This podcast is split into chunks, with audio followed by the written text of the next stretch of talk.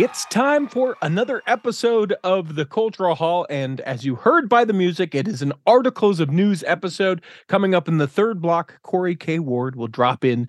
We'll talk about the latest and greatest news from the temples of the Church of Jesus Christ of Latter day Saints, including uh, I'll recount uh, a little bit more about my trip to the Helena, Montana open house temple extravaganza uh, festival and we'll talk about that. That'll come up in the third block of the Cultural Hall. You heard the ooh. It means I'm joined by Chow Charmaine Wild. Thanks for being here.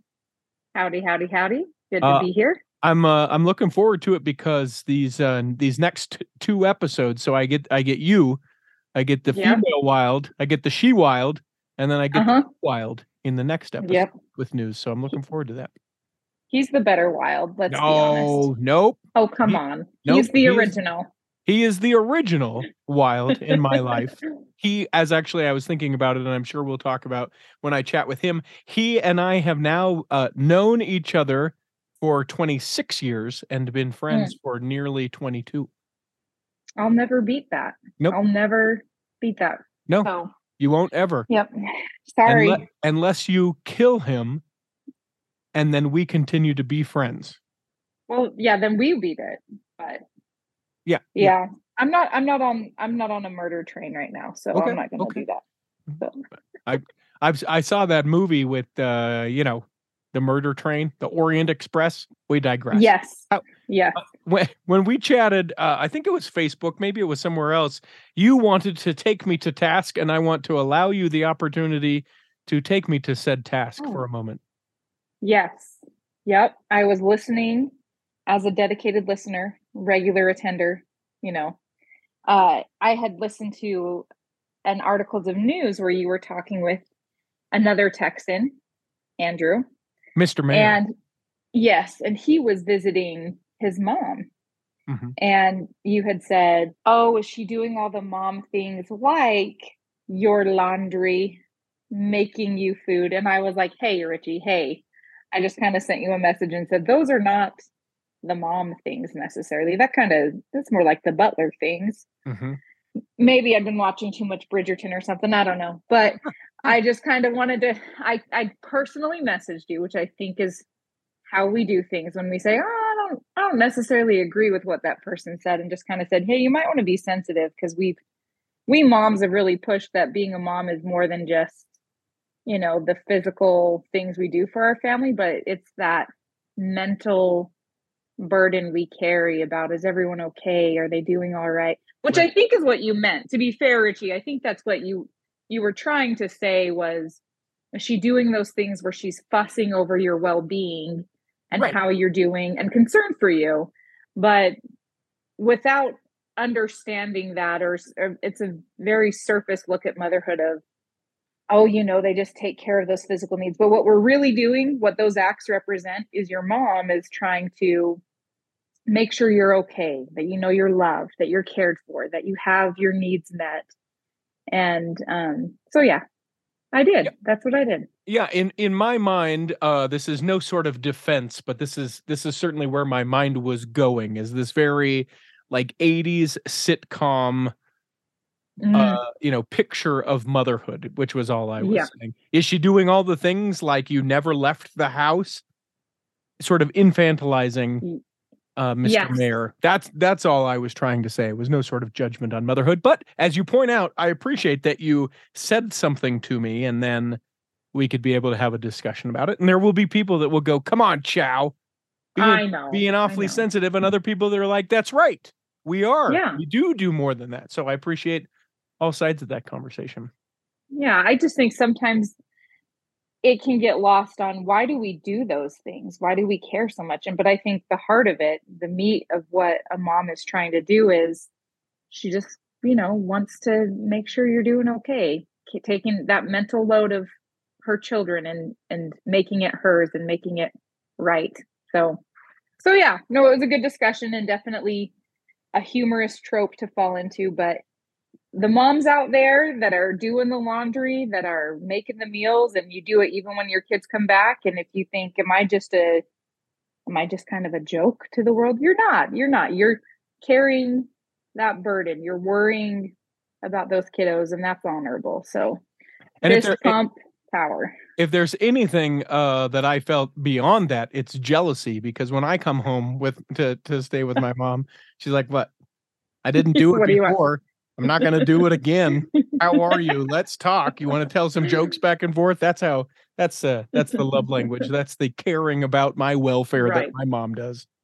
Yep, that's the relationship and foundation that you've you've got. So I don't know. Some I used to joke. This is kind of digressing a little bit, Please. but I used to think I should like when I and this was like earlier years in the church where I would hear about these families and these kiddos who like came out as gay and their family disowned them. I thought, you know what? I'm going to be like have me be your Twitter mom or have me be your like you could hire me to be your mom and I will worry about you and I I will fulfill that role because it's nice to have somebody worried about you.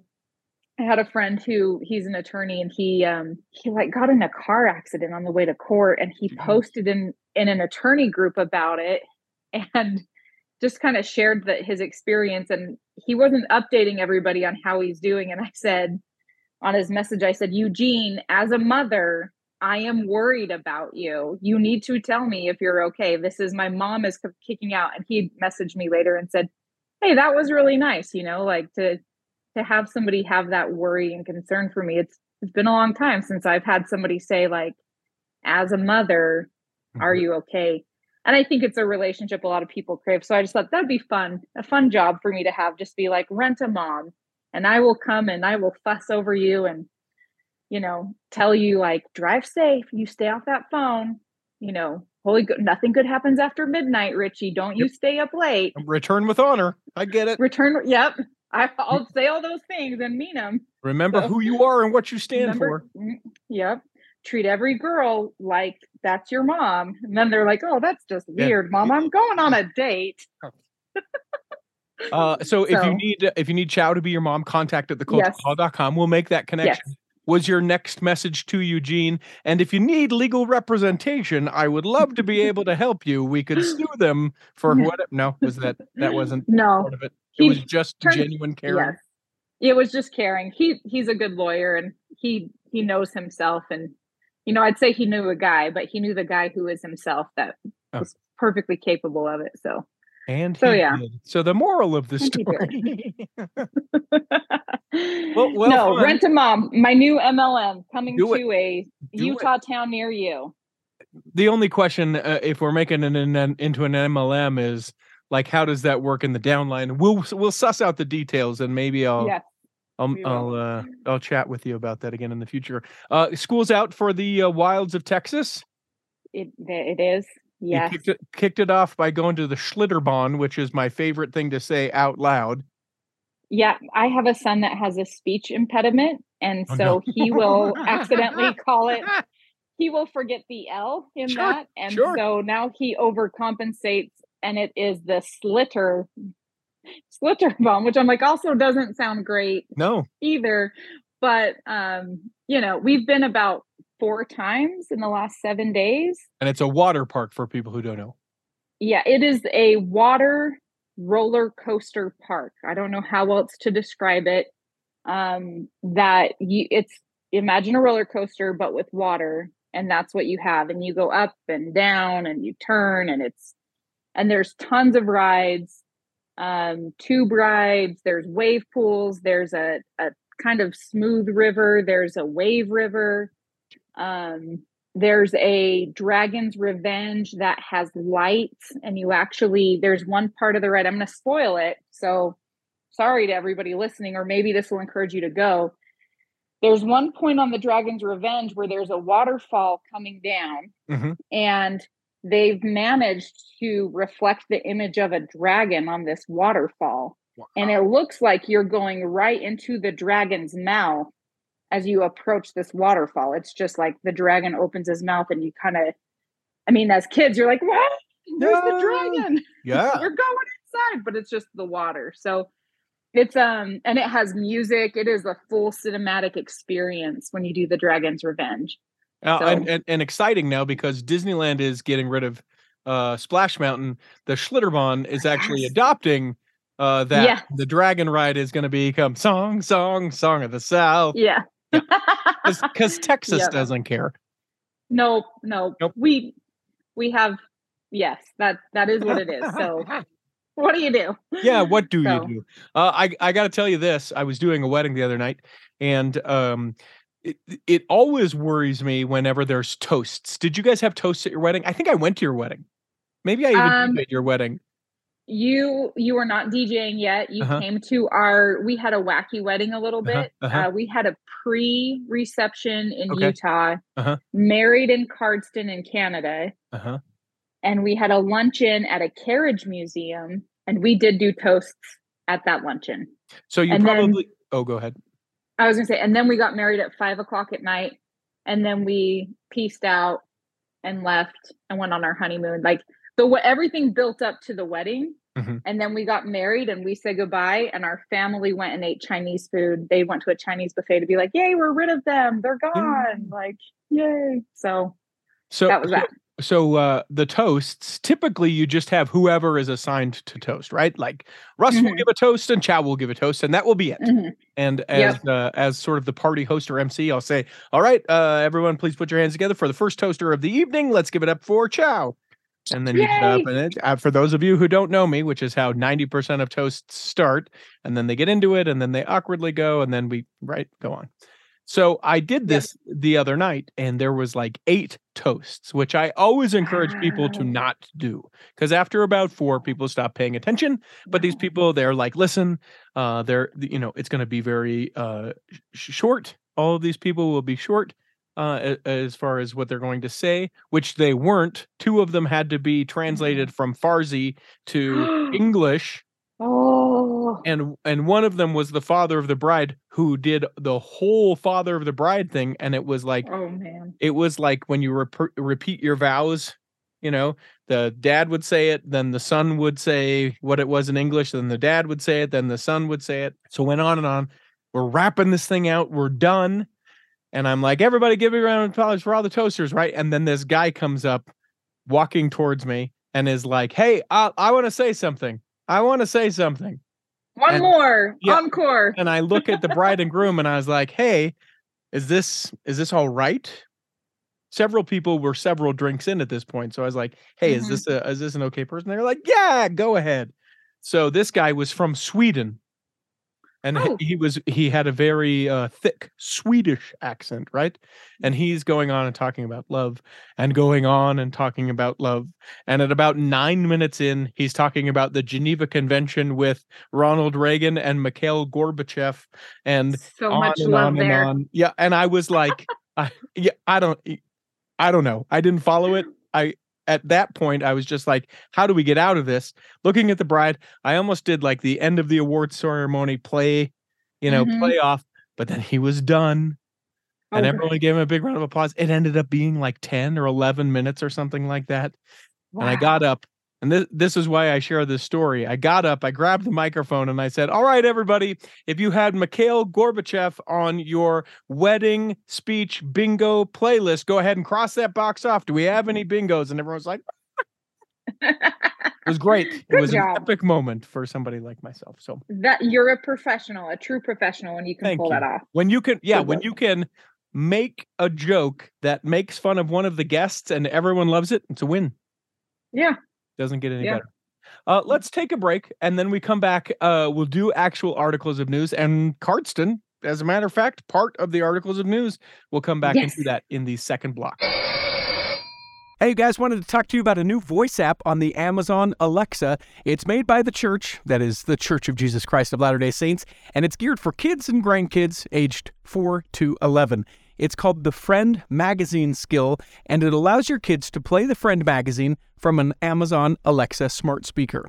Now, here's what's cool about it. Each month, it's going to include new stories and new music from the Friend magazine. It's, uh, you know, a thing that your kids, they know what it is. In fact, if you said, hey, kids, enable the Friend magazine skill, they've already done it before you even ask them. And the best part is, it's free It's built by the church, so there is no advertisements or any content that you need to worry about. And it's a fun, great way to help your kids learn about the gospel of Jesus Christ. It's called the Friend Magazine Skill. Be sure to enable it on your Amazon Alexa smart speaker. Here in the second block, we do actual articles of news. Hit it, Peter. You can't lose articles of news. And away we go. Uh, I think that we shall start here. Here's a story that took me a little bit to figure this out. The headline Current First Presidency Quorum of 12 Apostles are the sixth longest tenured in church history.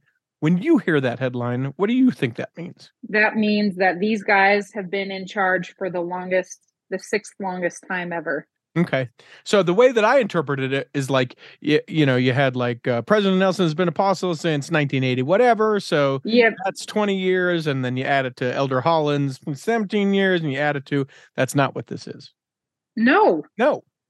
Well, what is it? I had to read into it. What it is, get ready, statisticians who are wondering why this was the first story that we started with. It is that the uh there has been no new apostle named. So the 15 that are in Oh, now have been in there the sixth longest. Okay. Okay. I follow that. So uh the longest, because we're not going to go through all of them. You you might think it would be modern day, and it is, but not modern modern day. The longest was 3,858 days. For those that are counting at home, that's just a little shy of 12 years. Ooh. 10 years, six months, and 22 days. During the tenure of President Heber J. Grant, that's how Mm. long that group of 15 people stayed in together. And then it starts was- all over when someone passes away and someone else gets assigned. Yeah, that's a long time. Related, related Uh-huh. to this, I have a news story related to this from the church news, from the official church news. We now have the longest or the most nonagenarians serving in church leadership than ever before. And a And you may nonagenarian is someone in, in their 90s. Yes. Okay. Yeah. Because I read it and I said, I misread it as like non agrarian. And I was like, is this something about agriculture? Like, this is the longest non farmers we've had? I, was, I had to reread it. And then I'm like, oh, no, that's different. A nonagenarian. Because I know octogenarian, obviously. Eight. Yes. Yeah. Yep. Stepped Yeah. 70s. But yeah, most in their 90s ever in church history, in our church history. Obviously, there's other churches, Sure. Catholic Church, that have had more nonagenarians. But um, yeah, Yeah, but I would longest but I- our church. But I would think within the Catholic Church that it would be now or adjacent to now would be the most nonagenarians they've ever had just because of life expectancy. Fair. Yeah, I think so. So here's the real question President Nelson, centenarian? Oh, I Do you think? know. I think so. I think so too. I think It's it's, weird. yeah. It's weird. It's weird when you start talking about prophet of gods and like their death. And I know some Yeah. people take umbrage with that, but I mean, for all intents and purposes, he'd have to. His health would have to fail him pretty quickly to not make it to 100. yeah. He's gonna try to catch Moses, I Yeah. think, is the goal. Yeah uh, I read Methuselah, but Moses is cool. Moses is cool. Uh, what? Uh, let's see. Where should we go? How about? Uh, did you watch Elder Oaks when he was talking to the young adults? There's been a lot of I- chatter on this online. I did not watch that. I don't have young adults. I have children still, so I um I missed out on that one. So, So do you said- tell. Yeah, you said eh, take a pass. So, uh, Yep. here, I mean, here's the thing. Uh, people will say, and certainly the uh, this particular talk and other talks, like when it's for the kids, it's it's mostly for the kids. But in some Mhm. ways, I actually like being able to step into the, you know, the there's a fireside for the single adults. I like being able to Mhm. listen to that sometimes and being like, oh yeah, what a great message. That I'm not sure why that was geared only towards the single adults. There's there's a little bit more Yeah. uh, with this particular story. So Elder Oaks and his wife, um, they spoke about the role and timing of marriage and children. Basically, there have been some recent statistics. We all know it. People are getting married older, uh, waiting Mhm. for marriage, whether it's to have a home or to pay off college or to have the actual job. Um, it's like four or five years later than it used to be. And by used to be, Mhm. I mean like 50s, 60s. So, and I'm paraphrasing everyone who's like, uh, technically it was 1971, but you get the gist of what I'm saying. Yes. So Yep. so so the urge was the uh the the urging rather was, hey guys, get it done earlier. Go for it earlier. They Mhm. they they were not that heavy-handed, and you probably remember this from being in a singles uh ward, either in college or post mission, where they sort of joke and then it becomes uncomfortable. I didn't feel like they they got to that point, but they were Mhm. definitely like, listen, the you know the the plan if you're going to do this thing, don't wait was essentially the message. And Mhm. And and I guess the thing for me and where a lot of people have talked about it is it's like if you wait, do you ensure the likelihood that your marriage is going to be successful? Do you get to know yourself better? Is it better to get yourself established and then Mm. be able to welcome someone else into your life or is it better to sort of grow that life with the other person? And a lot of people, you know, kind of sharing feelings as far as that goes. Yeah. But but I guess the thing and and maybe, you know, maybe this is just not my experience even though I've been married, you know, I'm married now in my second marriage. Uh like I never waited. Like once I was like, yeah, this is this is the jam, like I just was like, let's do this. And Mm, maybe that's mhm. because my first marriage was when I was 30 and so anything that I would have been waiting for had already You'd already waited. Yeah, like Yeah. I'd already done it. Yeah. I so here's my my thoughts. I um I dated Russ for three years Sure. before we got married. And I went on a mission in that time. And when I got back, so I got back October 13th, we got engaged uh November 9th. And honestly, it our relationship was at a point where it was like, look, we either get married or we move on Yeah. like that's that's where we were we had progressed so i what my takeaway would be from president oaks would be wait is he president oaks Yeah, President Oaks. okay i always have to double think that who gets in and out of the first presidency Yep. so look at your relationship and is it going to like is it still developing progressing moving along you're growing your relationship or are you hitting like a like we were just at a plateau of hey you're living in st george i'm up here in salt lake city we either get married and move forward or like we need to move on you know? Hmm it's just anyways then we got married and moved to texas.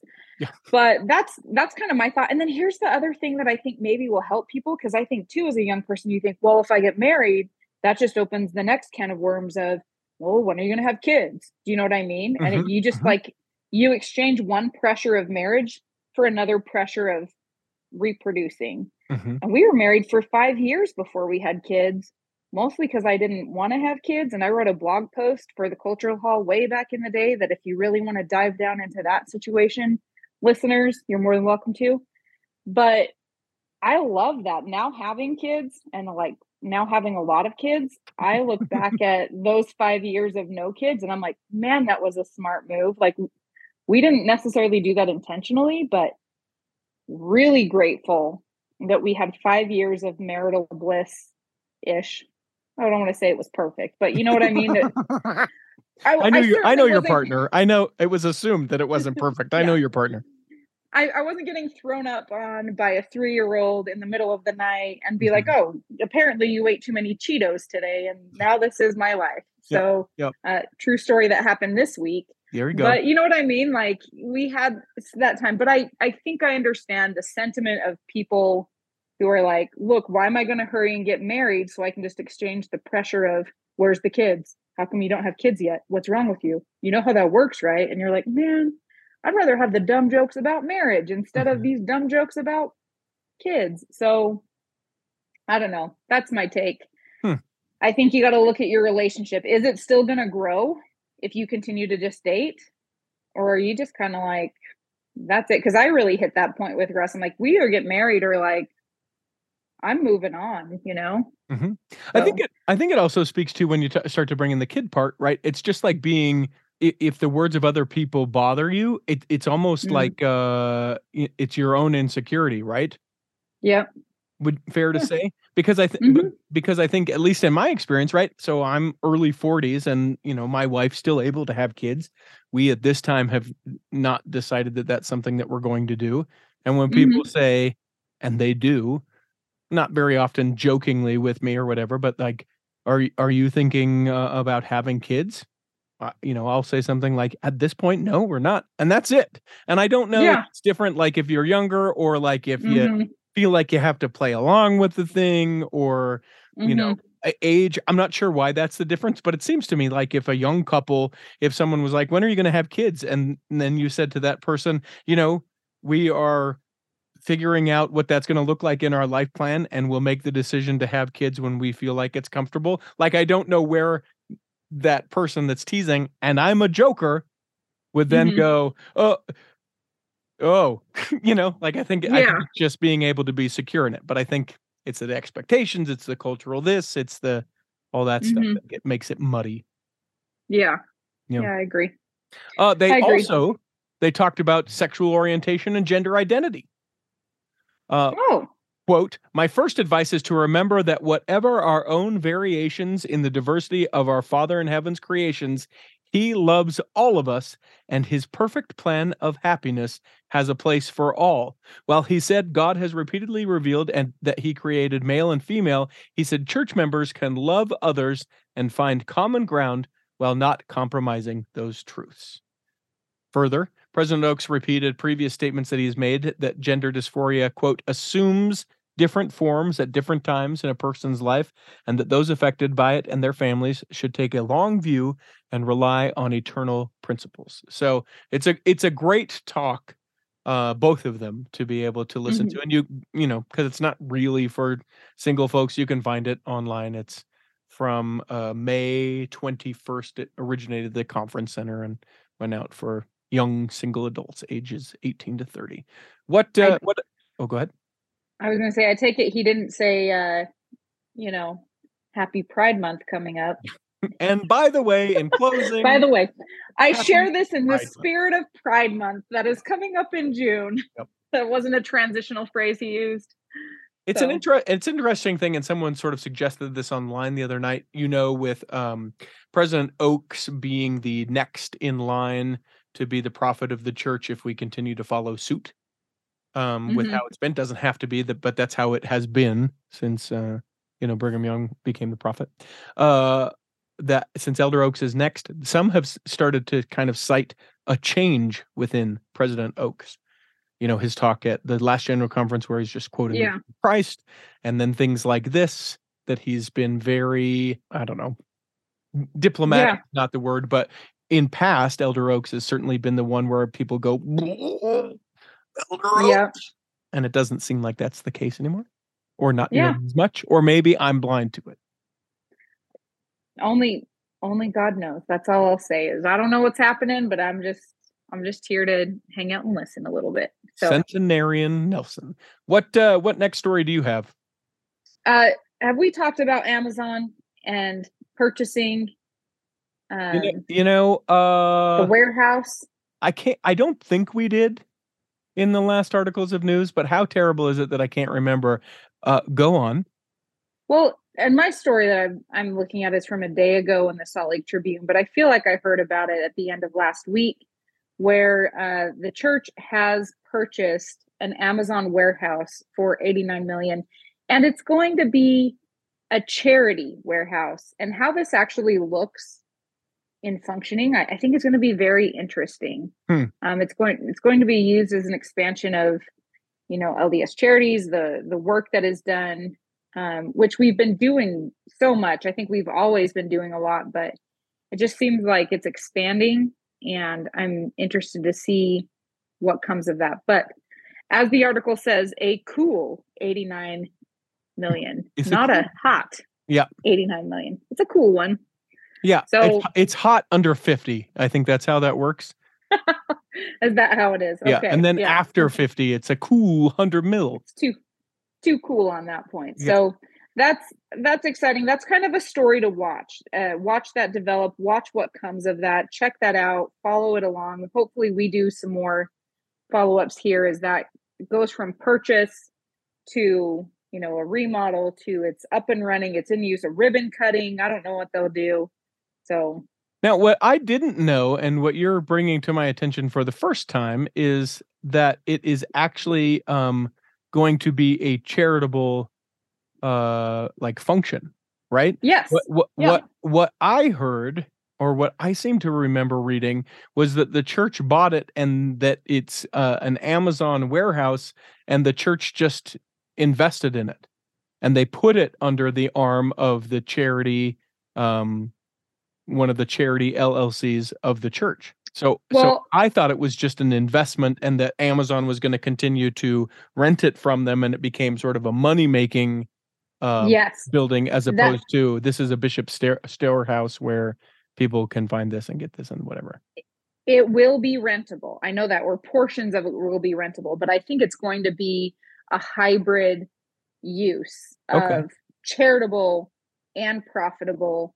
But that's sort of how it was the purpose or the interest the church has in it is the charitable side. Hmm. Because think about some some of the operations that you have, and yes, right now we're doing a lot of it in you know church parking lots or whatever, but the ability the the reach you can have when you have more space Sure. to to assemble or to get things done or to store things that have been made can make a huge difference so but it is multi-use Hmm. um and richie i could bore you with the nerd lawyer stuff of how um a lot of nonprofits in the war in the united states um are moving so that they have a for-profit component to it Hmm. and how there's been a change that it used to be really like you were a business and you had this business purpose and you made money or Hmm. you were a charity and a nonprofit and you were super poor and you like were barely scraping by and you hoped that volunteers showed up but there has been a lot of change in how that business operation works to Mhm. where it's a combined thing where yes you are making a profit but there's also a charitable side to that and so what you're seeing emerge at least in the legal world we're seeing these hybrid businesses evolve where they're both a nonprofit and for-profit entities. And it's to be determined how that works out with taxes and all those other things but um, some legal minds within the last i'd say i've seen this come about in the last seven or eight years where they've said you know what? This is dumb. Why do we have to pick to be either be a good person or a greedy person? Why can't Mhm. we have a little of both and walk this line? And then you're seeing it implemented a lot more now. Okay. so yeah there's your lecture. You There it just is. went to law school lecture lecture received. I'll expect my uh, Juris Doctorate. Is that what it's called? yes yeah it's called Yep. the jd doctor of the laws Yeah, I'll expect my uh, Juris Doctorate in the mail as soon as I pay my school fees. yes As soon as I pay my school fees, you'll send it along to me, just like when I graduated from college. Uh, here's an interesting did you know? Did you know that Mhm. in the original endowment film for the Church of Jesus Christ of Latter day Saints, there was a scene from Fantasia? i only know because i read the story but Yeah. yeah Isn't it, that it cool? was Yeah. it was before my time i'm a Yeah. am a youngin so let me just toss my hair and pat my unwrinkled face but i did not see that one Yeah. uh, the uh, creation uh, scene from the temple video uh, back in the day of a young elder Gordon B. Hinckley uh, was when yes was when that was part of the temple endowment video. No Mickeys for people that like to find the hidden Mickeys. There's there was not one uh, Mhm. there.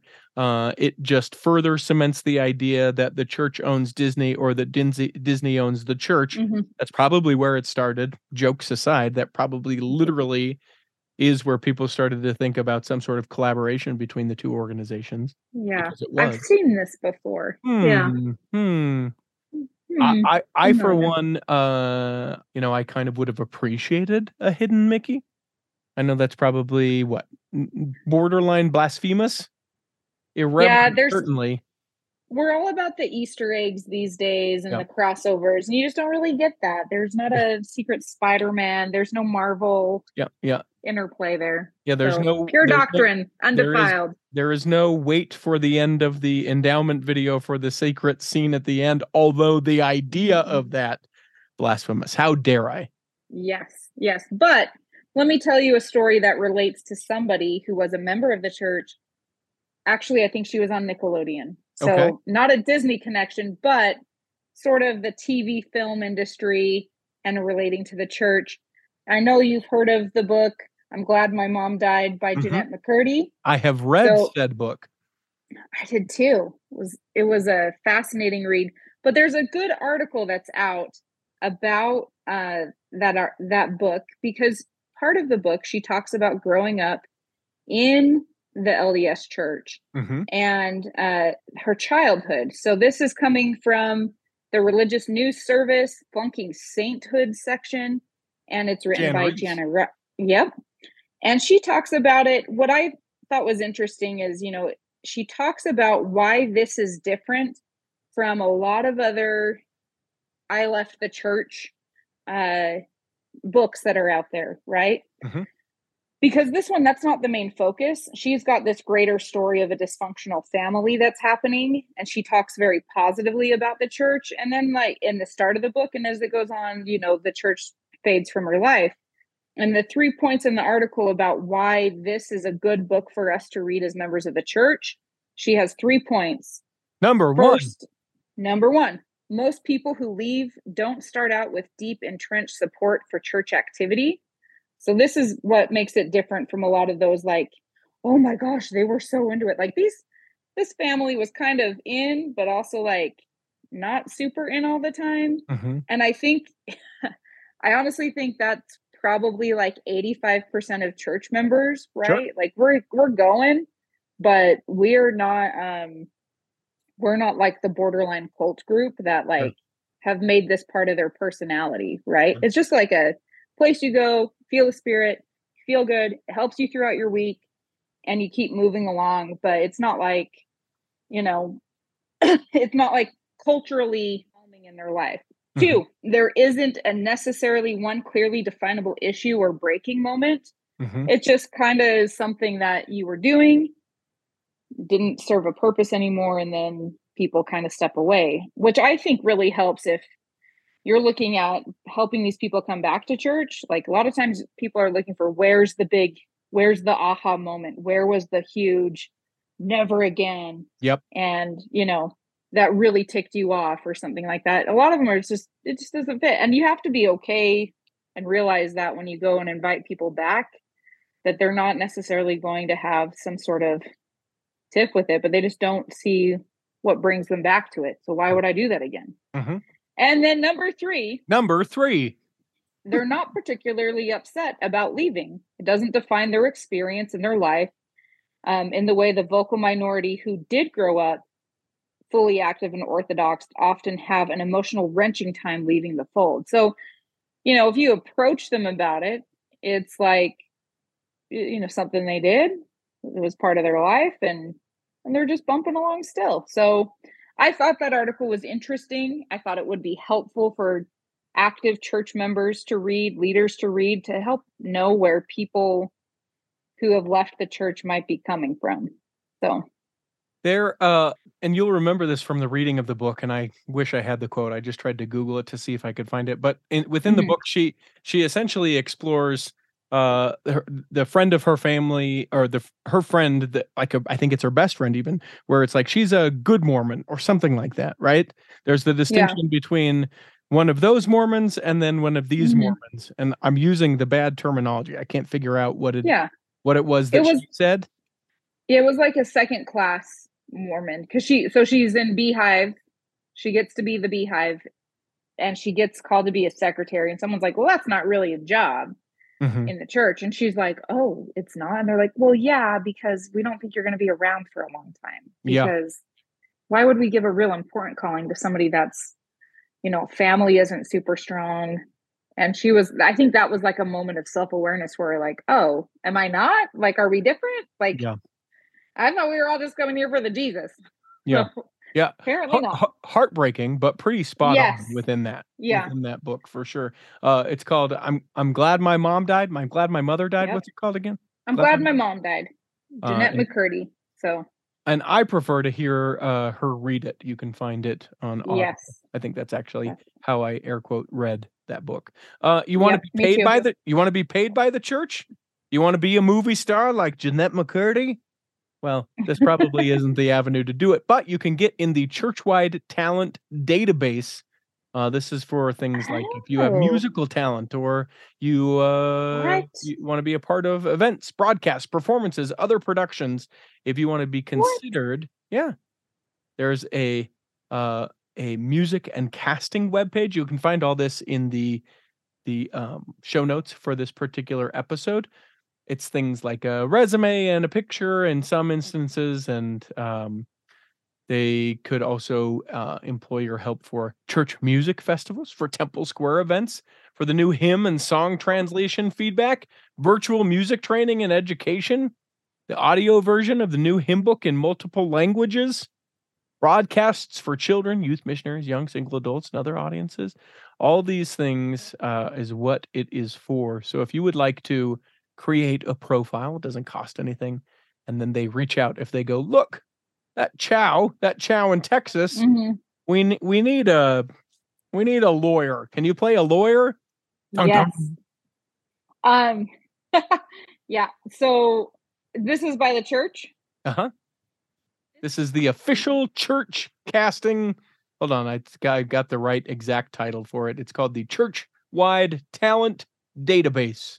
Richie, this is an answer to a conversation we had. I, I'm not going to call it a prayer, Mhm. but you and I had a conversation about it on a previous articles of news. I said, you know, it'd be great if there was a way that you could know, like, what's out there. And I told you about that ward that's over by DC that's really good at music and the Mhm. choir. Mhm. This is like an answer to that conversation. I'm not going to call it a prayer because I wasn't praying for it, but um it's sort of a way where you can kind of see what kind of talent and is is out there who's out there that's really cool i Yeah. really like that For the love of So- Kyle, let's call it a miracle. yes and then um you made me think of a little side story Yes. t- share it right now Uh-huh. so russ is now one of the secretaries executive secretaries for the stake presidency in our Okay. ward That's a lot of meetings. That's a lot of time away. Is. It is. And they can do it early in the morning, like early, early Sundays. So um we went to stake conference. He had to be there for like all the stake conference, right? Uh-huh. Uh-huh. And so we went and I was trying to make jokes with the guy in front of us, this couple sitting in front of us. I was like, Hey, how's it going? And they were not interested. And I was Okay. like, Well, ward are you from? Also not interested.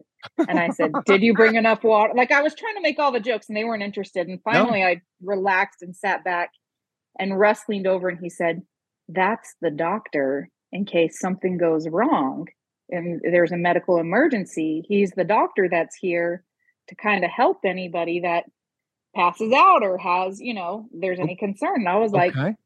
Oh, okay. And then he pointed to a guy up behind that was sitting on the stand.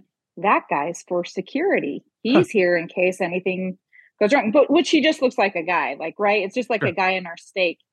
And I guess the guy in front of us was just a guy in the stake. And so I said to Russ, Well, I guess I'm that makes me the lawyer. Yeah. anybody needs a will or something real quick, we can just Boom. and he's like, Did you bring a notary? And I was like, No, but I have witnesses. So good Yeah. enough. Like, we'll, Yeah, we'll make it work.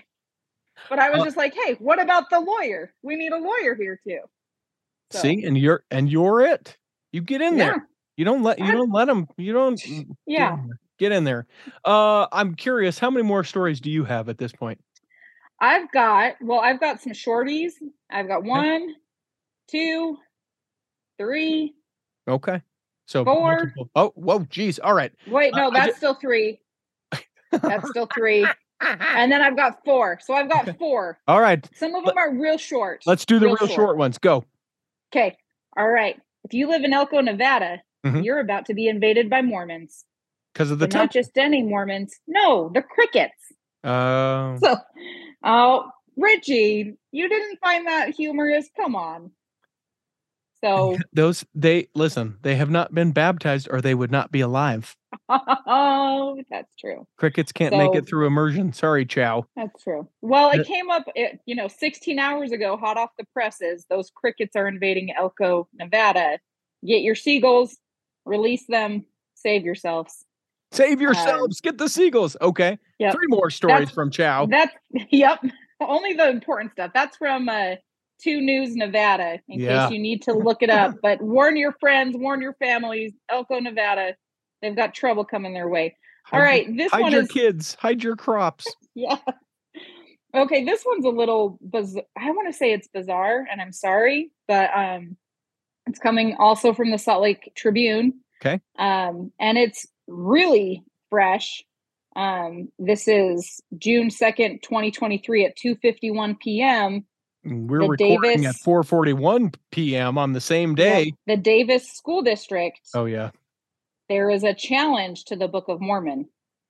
Previous challenge, uh, so there's a new Utah law that says you can uh, challenge or people can tell the school district, hey, we think that this book has explicit material in it that's not appropriate for children and it shouldn't be in our elementary schools or junior high schools. And apparently somebody did that for the Bible Yeah. and said, we don't think the Bible should be in there. And the school district said, well, you know, you're kind of right. Yeah, so they took I- it, they actually took it out. That's the official it out. move of the Davis uh, County School Board. They Yeah. said, "Yep, no Bible." Which I bet that librarian was like, this book hasn't moved since it got here. You know, I, I just don't see a lot of second graders are like, I want the Bible. Sure, Like, sure. give me that Bible. Well, apparently there's they've received another challenge, this time to the Book of Mormon. Um, the request for removal says it contains violence, including battles, beheadings, kidnappings among its stories. And so, you know, just can't have it there, which here's my two cents on this. I wish them luck in deciding it. I read with my children Treasure Island. hmm Uh, my son was five. My second oldest was seven. My oldest was nine. Let me tell you what they talk about in Treasure Island cirrhosis, murder, um, ladies of the night. and he, here I am reading it to my kids, and they're and like child abuse, right? People are like hitting this kid that's stowed away on the Treasure Island ship. And um, you know what? It's fine. I mean, people, Hans Christian Andersen is rolling over in his grave because people were kidnapping kids to eat the children in his stories. Yeah, But, you know, I don't know. If, when they come from Treasure Island, that's when I'm going to put my foot down with the Davis School District and say, absolutely not. Children need to know about cirrhosis and Long John Silver. when they How dare you? when they came for Dr. Seuss, I said nothing. Yeah, When they came for the Bible, yeah the Bible, I said nothing. No, so still nothing. so so So, yeah. uh here's the interesting thing about that to to me um i understand that there are certain things that kids just shouldn't have access to right that there Mhm. there there are certain things that uh are acceptable for a certain maturity level and i think that that's maybe somewhere of the gray area right? Because your you know five year old may be more mature than my five year old and your five year old could handle something better. But but i think generally speaking and maybe a little bit broader we can say an elementary school kid shouldn't be exposed to blank whatever that blank is Mhm. right? Yeah. generally speaking.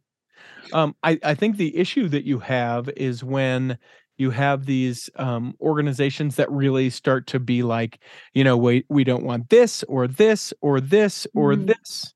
And we really need to define it. We need to define it because if we don't Mhm. define it, then it's going to be gone and we're not going to be able to do it. And we need to do this. We've got to now, now, now. Mhm.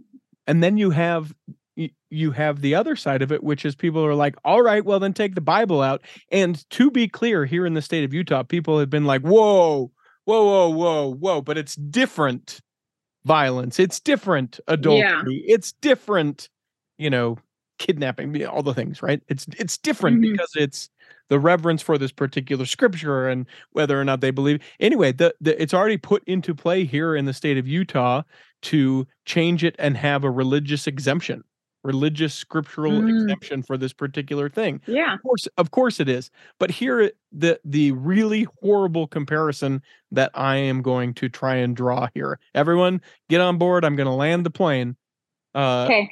I'm here for it. when the state of utah really tried to push to say we're not having gay marriage Mm, yes. when we when we pushed and we pushed and we pushed it went right back into our faces and that's actually why it went so quickly to be able to have gay marriage as it went then through the Mhm. system and all those things because we were like yeah we gotta we gotta make sure that this doesn't happen make sure it doesn't happen and then Yep. and then it was like nope it's happening and it would Mhm. have been caught up in court a little bit longer it would have some of these other things had they just been like nah, uh no Yeah. well, well, I don't know. But because they were so adamant about it's got to be this way, it actually had the opposite effect. of Opposite what they hoped. effect. Yep. Yep. Yeah.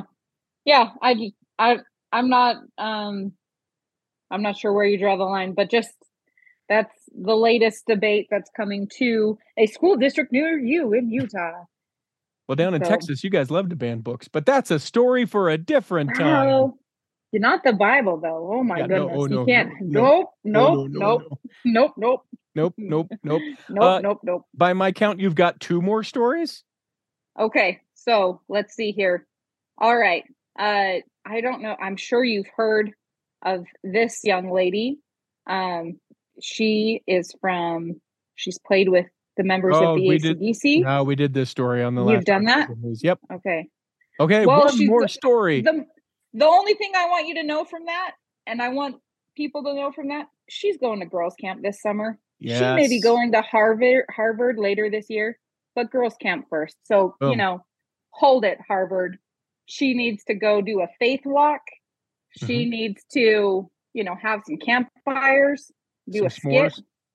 Yep. Only the most important things first. Yep. She she's gonna she's gonna write an acoustic electronic um um Gregorian version of the Lord said to Noah, "There's gonna be a floody floody." Oh, I like that. I like that. We should have maybe this will spout changes of we can have drums now along with our music in our worship services. because Okay. one person. Okay, final story. Chow is Final story. home. Also super short. Um you may remember the parable of the slope from Elder Clark G. Gilbert's talk Mhm. in General Conference. Mhm. Well, guess what? If you Mhm. don't, you can go on YouTube and you can watch this sand art video that the church has put out to illustrate the parable of the slope and what that story was. So if you fell asleep in that part of the conference, you were snoozing, um, guess what?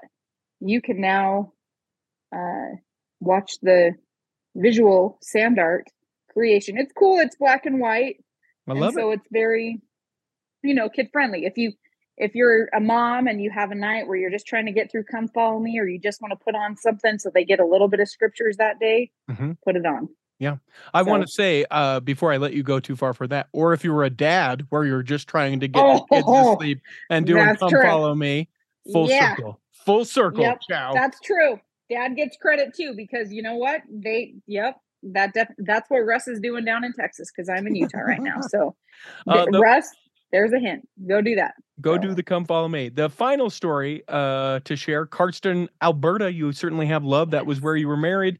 Uh, There it is a it is a Mormon uh, oasis in Canada, no drinking but maybe soon to change. They've they've kind of said, "Hey, anymore. we we'd like the idea of the camel's nose in this here tent. We're willing to we're willing to entertain the camel's nose." Cardston, Alberta might become uh, might be able to get a drink up there yeah not for Mormons, to be clear. Not uh, it's just for the city. Right. But you know what? I think more people will come to your temple wedding. Because you know what? My, like I said, my family, we got married in the Cardston temple. We Mhm. left. Everybody else went and ate, the, ate at the Chinese buffet. But you know, I know nobody was drinking Mm. because Mhm. that wasn't an option. And I have family that they're not members of the church. They were raised in the Catholic church or whatever. Mhm. They probably, after getting through that day, could have used something to kind of help them beverage. relax or celebrate. So now they'll have that option. So Well, it maybe- hasn't. It ha- I was going to say Yes. it hasn't been determined, but they're saying maybe. we might be willing.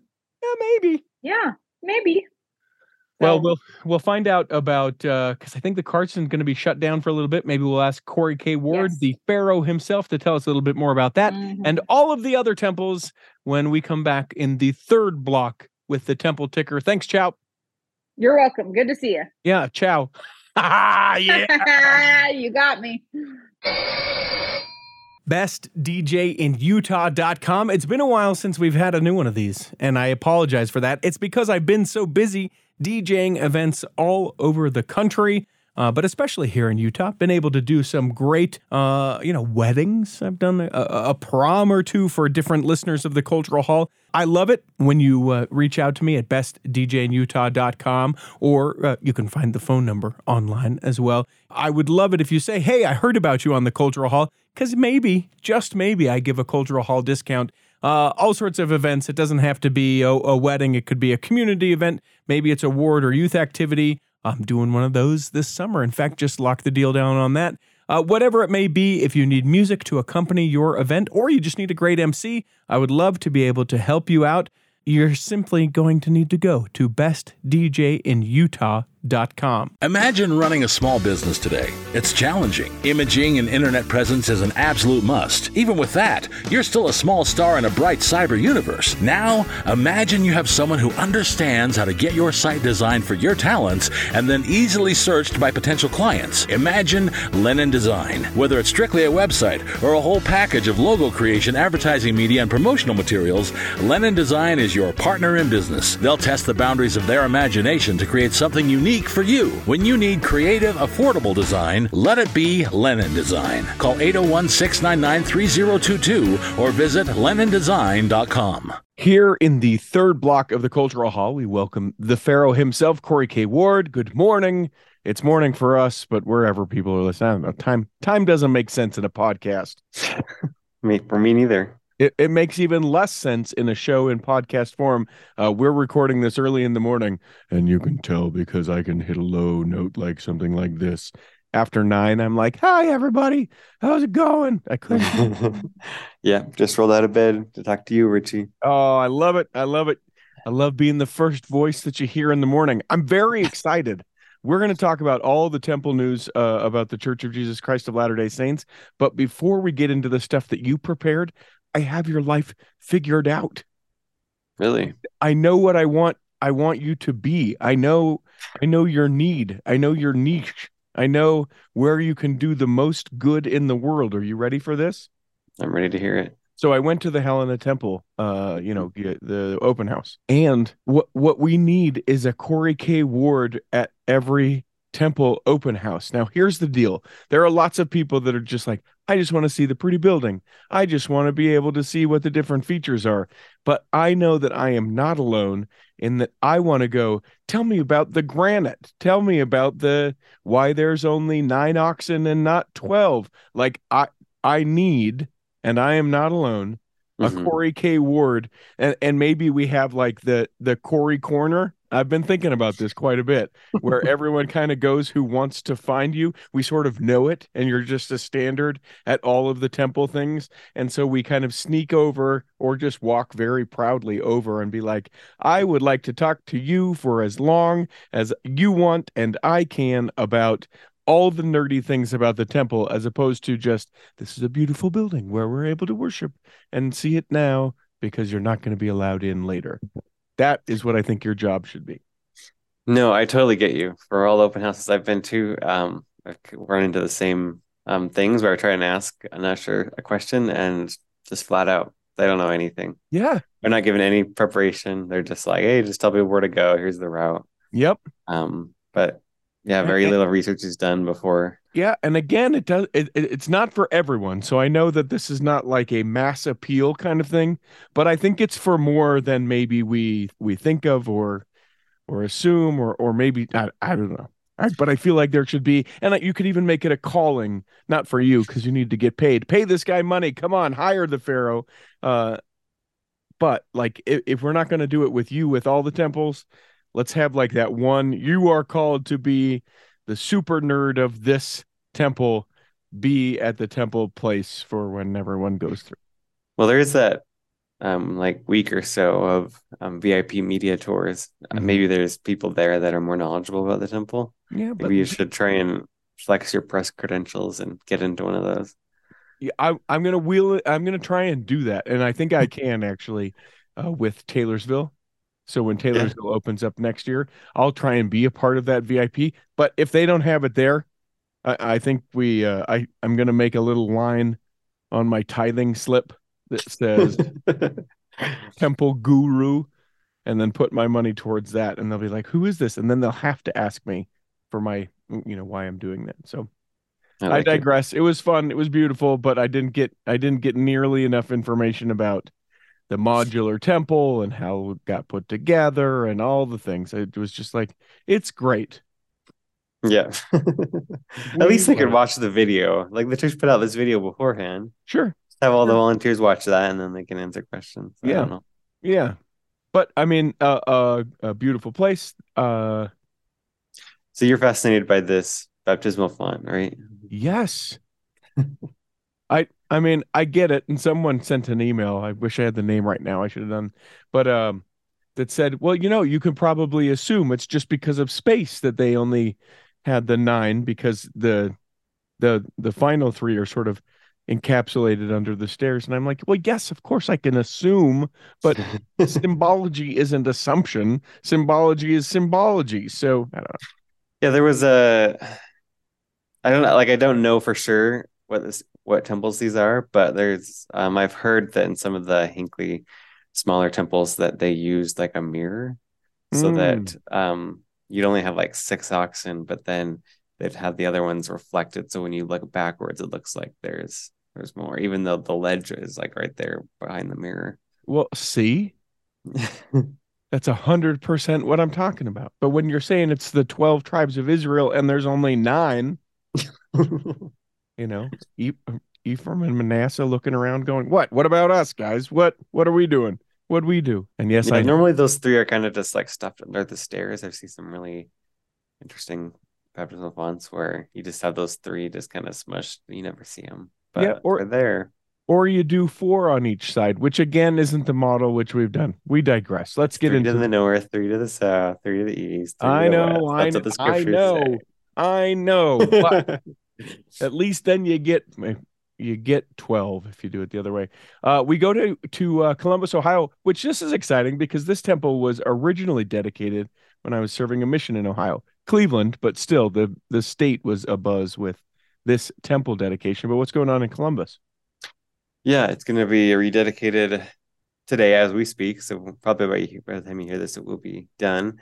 Um, President Russell M. Ballard, of the Quorum of the Twelve, the acting president, um, is going to dedicate it. And I'm not expecting anything too drastic. So um, unless something does interesting happens, we'll mention it later. But yeah, it happened.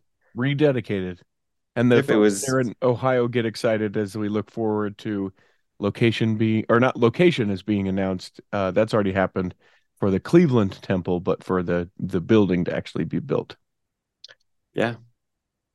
Uh charlotte north carolina Yeah, we got a temple site announced for this temple. It was announced just earlier this year in April. Um, it's a 5.9 acre site in Weddington, North Carolina, which is pretty close to the South Carolina border. Um, and then it's right across the street from the First Baptist Church of Weddington. And then it kind of like is behind the backyard of this. It looks like an old like house Mhm. um where this site is, but it looks like in the last few years around the temple there's a there's some very large homes in a gated community that are abutting the the property of the temple. So which is no Um, surprise that's where we like to build temples that's right. And the single story temple of 30,000 square foot um, feet. So a pretty standard design that we've seen across the country and the world. Um, But- we'll see if oh go the neighbors have any problems with this Sure. big building going in the backyard, as we'll discuss in a second. Yeah, because the folks in Wyoming, they uh they they took to their uh, four by fours and their uh and their pick 'em up trucks and their pitchforks to the street and said, "Not in our town, Church of Jesus Christ of Latter Day Saints. Here in Cody, we do things a little different." Tell me about the uh, controversy up here. Yeah, so uh, as we talked about in Temple Tickers of the Past, it's being built in this like field next to this canal on this road. But I guess there are people that live out there, and um, when you move to a rural area, you go there expecting it's always going to be rural. It's always Mhm. going to be like it was when I moved in. Um, and so when the, the church announced that they're going to build the temple there, um, the neighbors weren't so happy. Some of them said it's a massive structure. And then another one said um, illuminated 24 hours, and there's going to be dangerous traffic and damage the wildlife habitat. And then someone else said, The temple will ruin my property, it will make it uninhabitable. Hmm. And so um, we can see that, uh, of course, this it was, it's, this is going to be the same size as the Helena Temple. Do you think that it's a massive structure? Well, I mean, here, so here is my thought about that. It, I Mhm. think it, it's a massive structure comparatively, hmm you know, because at 10,000 square feet, it is much larger than anything that you see around it in Helena.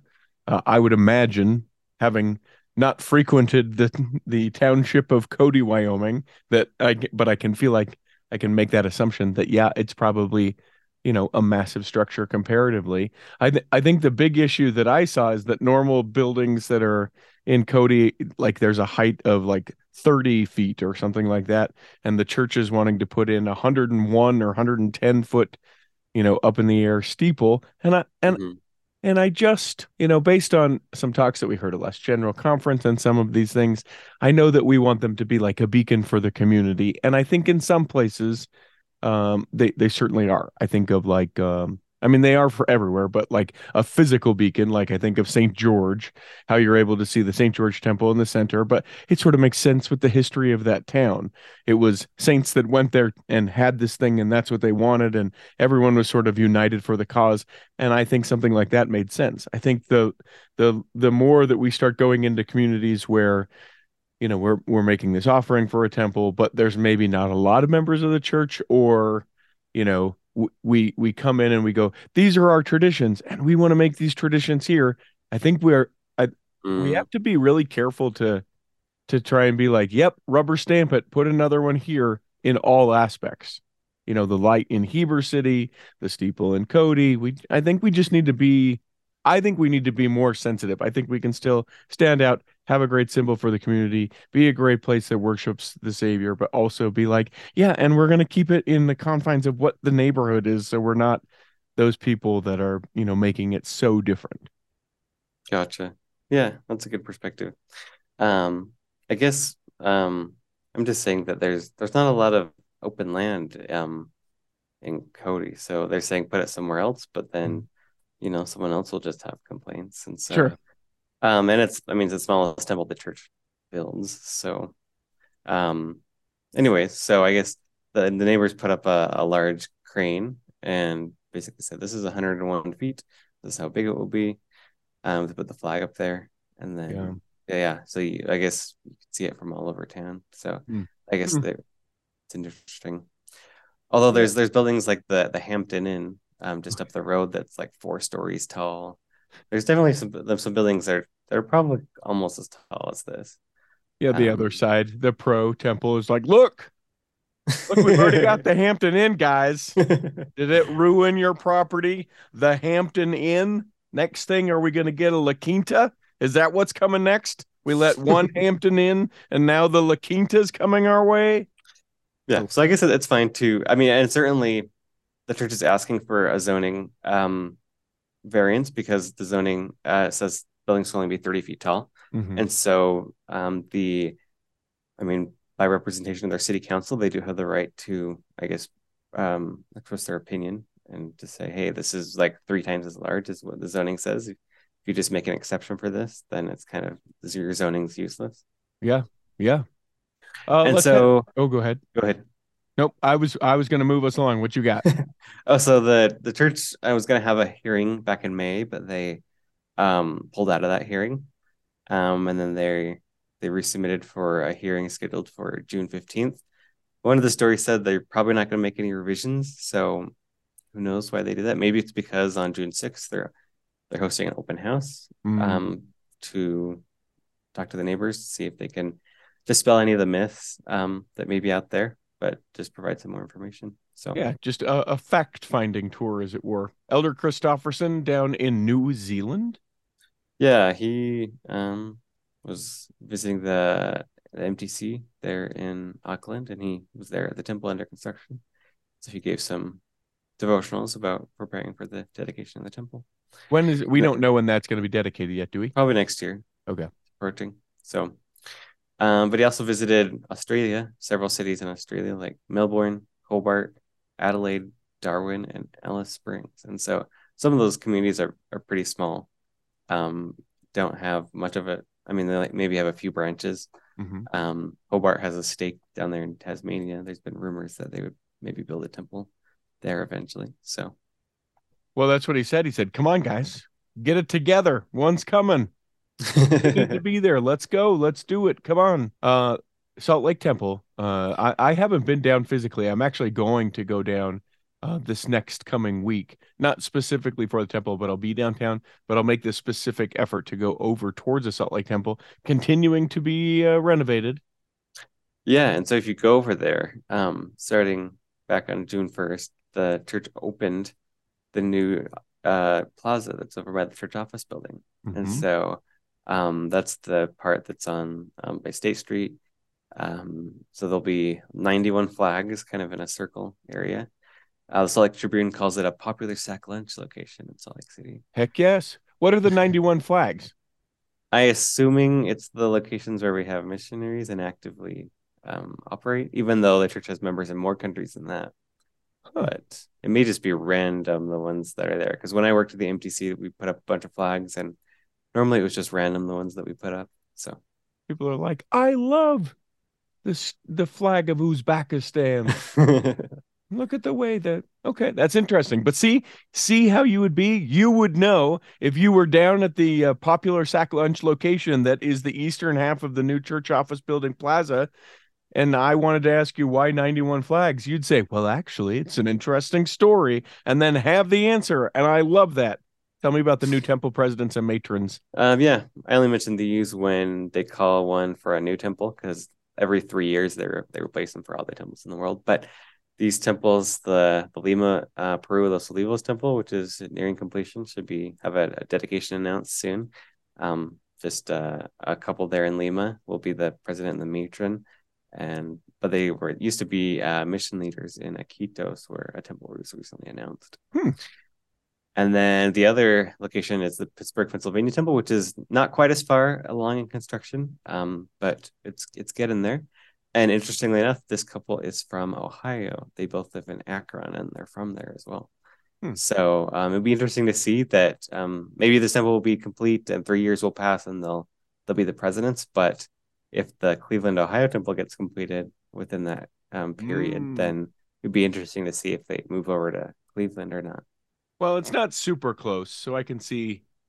But I mean, they would have to move from Akron to Pittsburgh. Yeah, I mean, you just sort of roll dice and go, okay, I'll go an hour and a half this way. I'll go an hour and a half the other way. But that's cool. That's I like. See, we're talking about temple presidents and matrons. What other show available in podcast form talking about this stuff? Uh, and then and then finally, and I haven't taken the opportunity going to do this before the eighth of July, the Saratoga Springs, Utah Temple. yeah, I, I would go with you if you Okay. invited me. I really will. Let's do it. I know I said Okay. that about Helena. I mean it about Saratoga Springs. You haven't been yet? No, I don't have a car, so it's kind of hard to get over there. UTA Well, doesn't I'll- reach I'll get far. you. I'll come pick you up We can go on a morning. We can go on a like a weekday when Yes. there's not a when no crowd. one's there so we can just get right in and not have to. Although I've I've been told that like doesn't matter. Morning, noon, night, Okay, constantly busy. Constantly busy. Gotcha. And so, um, the uh, LDS Living wants to show you pictures of a double rainbow that was over the temple recently. So Yeah, don't read the comments about the double rainbow over this. I'm not kidding. Don't read them. happy Pride, everyone. Yep, yep. There's all sorts of that, and people are like, no, yeah, boo, blah, blah. Uh, Yeah. amazing job. Love the temple ticker. Here's the deal on the Saratoga Springs temple because you're staying at your mom's house, yeah? No, I'm in Salt Lake City. Oh, I thought you were staying with family. That ruins every bit of what I was just about to say. But pretend that you hadn't just told me that and that you were going to be at your mom's. What I was going to do was say the only way that I'll come pick you up and take you to the Saratoga Springs Temple is if I can come to your door. You promise that your mom will answer the door and that I'll say something like, Can Corey play? Like and it. then she'll then she'll come and get you and bring you to me and be like, "Now you boys, stay out of trouble, and I want you home by." That was what I was hoping, but I'm cool. Staying in Salt Lake, good for you. We hope this episode is nourishing strength to your body. That if you're not, uh, oh wait, yeah, sorry, no, let me let you in on that. We hope that this episode is nourishing strength in your body. that if you're sick or otherwise afflicted, that you could be here next week. And then when the time comes, you'll be able to travel home in safety. In the meantime, Chris at Alpine Lakes Travel, Rick McGee, Debbie Wanless, and Chocolate Cake Bites podcast will be saving a seat for you On the back row. of the The Cultural, Hall. Hall. Save me a seat, it's sure to be neat on the back row. We really gotta go on the Cultural Hall show.